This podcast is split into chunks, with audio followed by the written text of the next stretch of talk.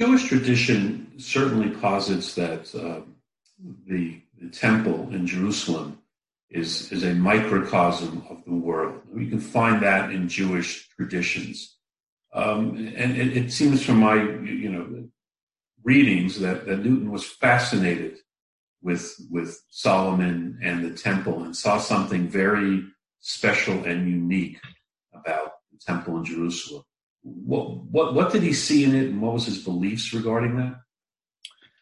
Um, well, I think there are three three things. I'll try and go through them briefly. I mean, one of them he has different projects, different theological projects. Uh, one project is uh, essentially to, to prove that the ancients, so the most ancient uh, people of all.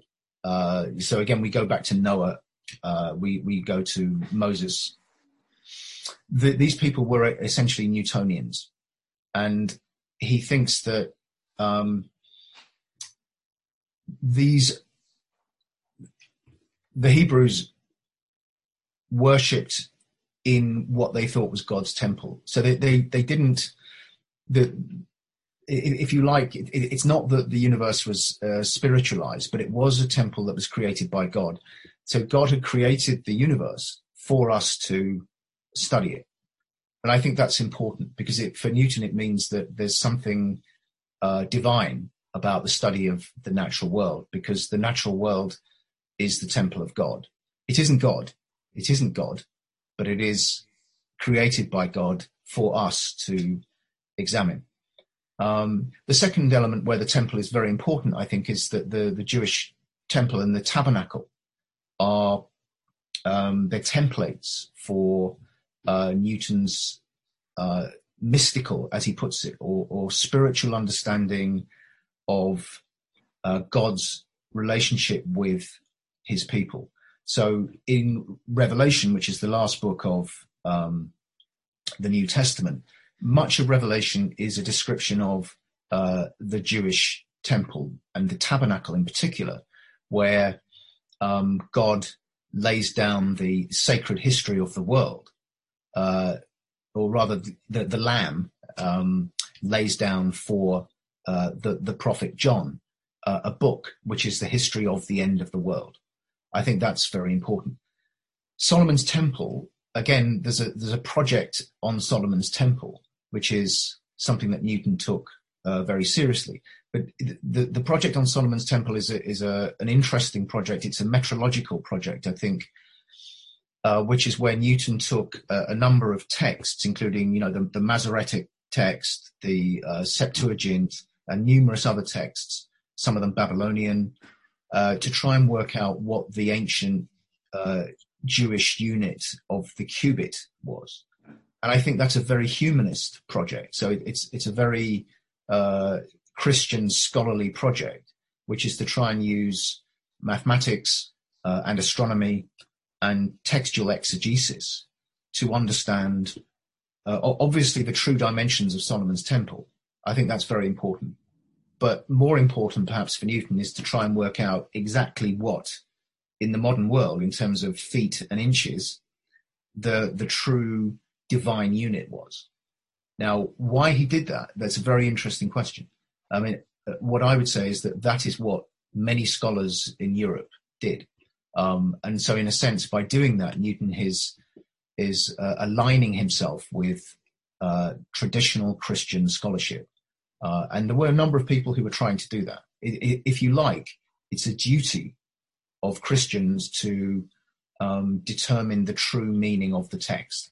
So that that is what we call humanism. It's a, or part of humanism. It's a very uh, the, the effort to find the authentic original meaning of the text is very important. I mean, you can see that obviously in the in the creation of the the Masoretic text of the Hebrew Bible is is itself an a, an attempt to lay down the authentic text, uh, and you know Christians inherit that that search for authenticity for truth.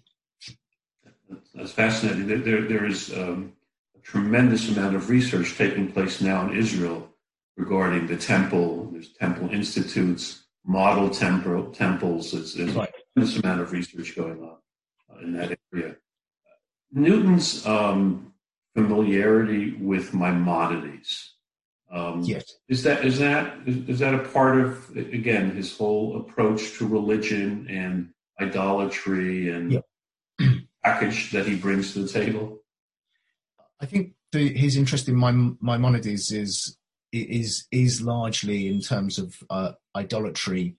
Uh, Newton spent a vast amount of time um, reading the translations of Maimonides by uh, Gerardus Vossius, um, because he, as I said earlier on, I think he wants he he believes that there is this innate human tendency to idolatry.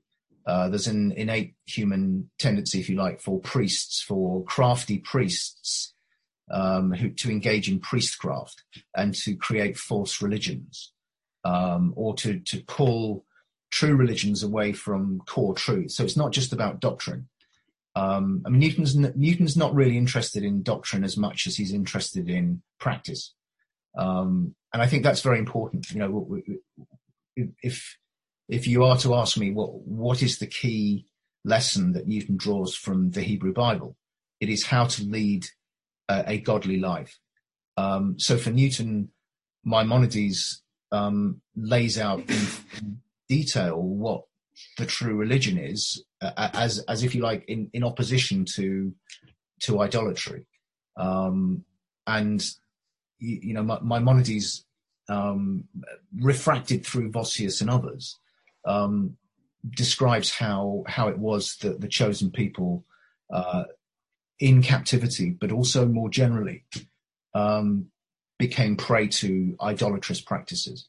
And that is something that captivated the interest of scholars, particularly in England in the late 17th century. The, the, there's, there's, widespread debate about um, the nature of the debasement of the Israelites.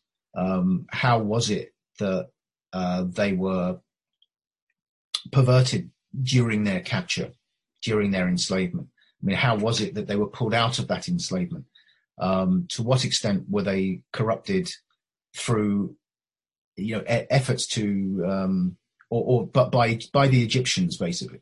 You know, to to what extent had uh, Egyptian learning infected uh, the the true religion? And that that's something again I think that lies at the heart of Newton's study of history, is how do core doctrines, uh, particularly em- emanationism, which he finds in Kabbalah uh, and a whole series of other traditions. The, the idea that there's this original God who physically emanates, or this original Ein Sof, or original supreme being who physically emanates the creation out of himself, then Newton takes that to be the core form of idolatry. To, to believe that God is physical uh, is is the I think the most pernicious thing for Newton. It, it's to you know we following Spinoza and others. You know to to believe that is to anthropomorphize in in a way that we we know is the most it, it's the it's the tendency of all human beings to do, and it's difficult not to do it. But religion requires that you do not anthropomorphize, and you know physicalizing God's relationship to His creation is the the most infantile and seductive way in which uh, peoples in the past, including the Jews, uh, including the Egyptians, uh, including the Greeks, uh, including Christians, they've all done it. And the, the job of restorers and and um, you know people like uh, Abraham, Moses, Newton, and Jesus Christ, uh, the job of these people is to pull people back to the true religion, and that, that is to, to point out the dangers of anthropomorphism. We, we have a tradition in Jewish tradition that, that Abraham wrote 400 books um, on idolatry. Right. Describing different idolatries and, and yeah. the case, obviously, for monotheism. Where, where, would Newton fit in today religiously? Like, I mean, you know, we're, we're in the year hmm. that coming up to 2021 would he just be like viewed as just totally eccentric, um, not part of any group, or would he be identified as a, as you as you earlier said, a Judeo-Christian humanist? I think that's a very difficult question because um, the, his I think his religious views do not map very easily onto today. Okay. Um, but it's, it's a good question. Uh, at one level, he is a, a, a radical Christian, um, how would you say, uh, philo-Semitic um, evangelical okay. uh, who believes that the world is about to end um, and has strong connections to Israel. Um, but one of the conditions of the end of the world is that the Jews will be converted to uh, a, a, proper form of Christianity. But the proper form of Christianity owes a great deal for Newton to uh, the the the morality of the Hebrew Bible. But Newton is passionately opposed to those religions that become totemic corruptions of Scripture. So, for example, uh, Roman Catholicism. Roman Catholicism uh, contains, for Newton, a number of uh, perversions, diabolical, like literally diabolical perversions of the true religion, both in terms of doctrine, uh, in terms of ritual, and in terms of practice. Um, so Newton is in in some ways someone that liberals would call a bigot. You know, he's he is uh, opposed to those kinds of uh, religion. He he's he's deeply opposed. He he hates them. On the other hand, the key thing about Newton is that he's a, a tolerationist. that doesn't mean he's tolerant. It means that he believes that um, in that there is a separation of church and state, that there should be a separation of church and state, and that states should not interfere in the practice of religion. Um, and he thinks that religions should not engage in violence. Uh, religions should only, with great difficulty, excommunicate people uh, from their own midst. Um, religions that that seek to be or that purport to be true religions should be ultra tolerationist. Uh, so they they should be latitudinarian. They should be of a broad swallow. So powerful religions are religions that allow people like himself uh, to exist. And you know, we would say that his religious commitments are reflexive. That is to say, what he says about the past, and particularly in the first century after Jesus Christ, where you have uh, Ebionites, Nazarenes, so you have Christianized or Christianizing Jews, and you have Judaizing Christians. Um, Newton takes that to be the ideal, the ideal. Before it all went wrong, uh, there was a community of all these different peoples, so people of the circumcision, people who were not of the circumcision, and they tolerated each other. His key thing about the Church of England is that the Church of England should accept people like him in it. But he is an anti Trinitarian, so he denies the core assumptions of Christianity. For, for most Christians, he is not a Christian. And I think that is why he has to keep his views very secret and, and until he died. You know, only very few people knew what he believed. Um, but for him, the true religion is marked out by its capacity to uh, allow uh, a, a, vast range of people with different beliefs.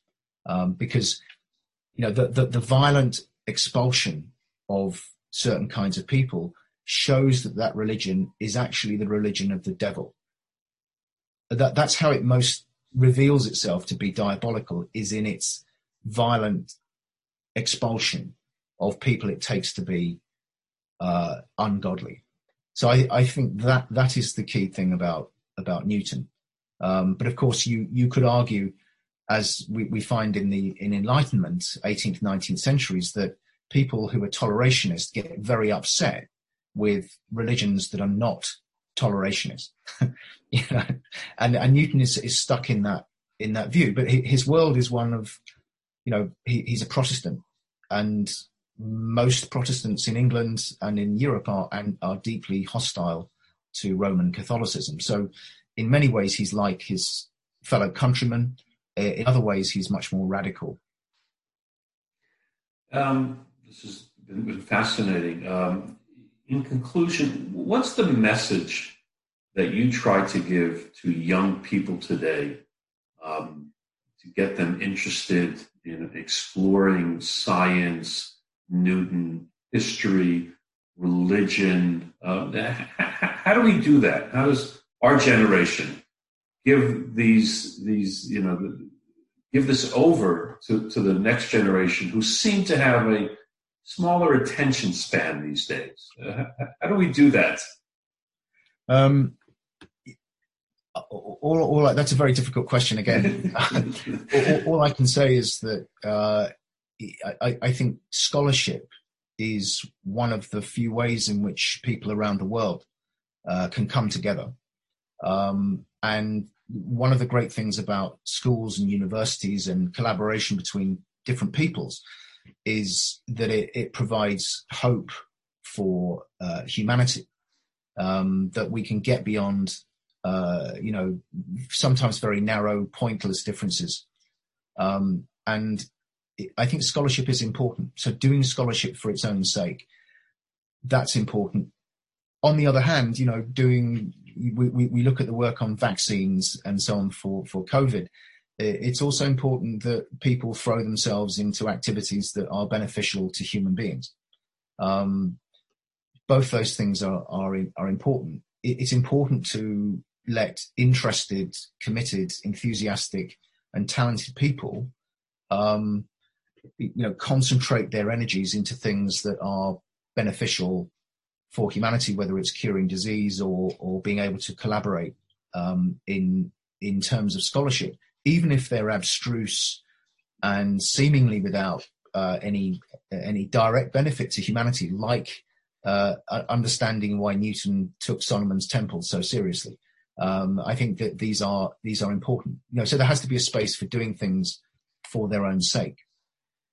Okay. Very good. Um, Professor Iliffe, thank you very, very much. This has been um, extremely uh, fascinating and uh, appreciate you taking the time today to speak with us. Thank you. Well, thanks for having me, Ari.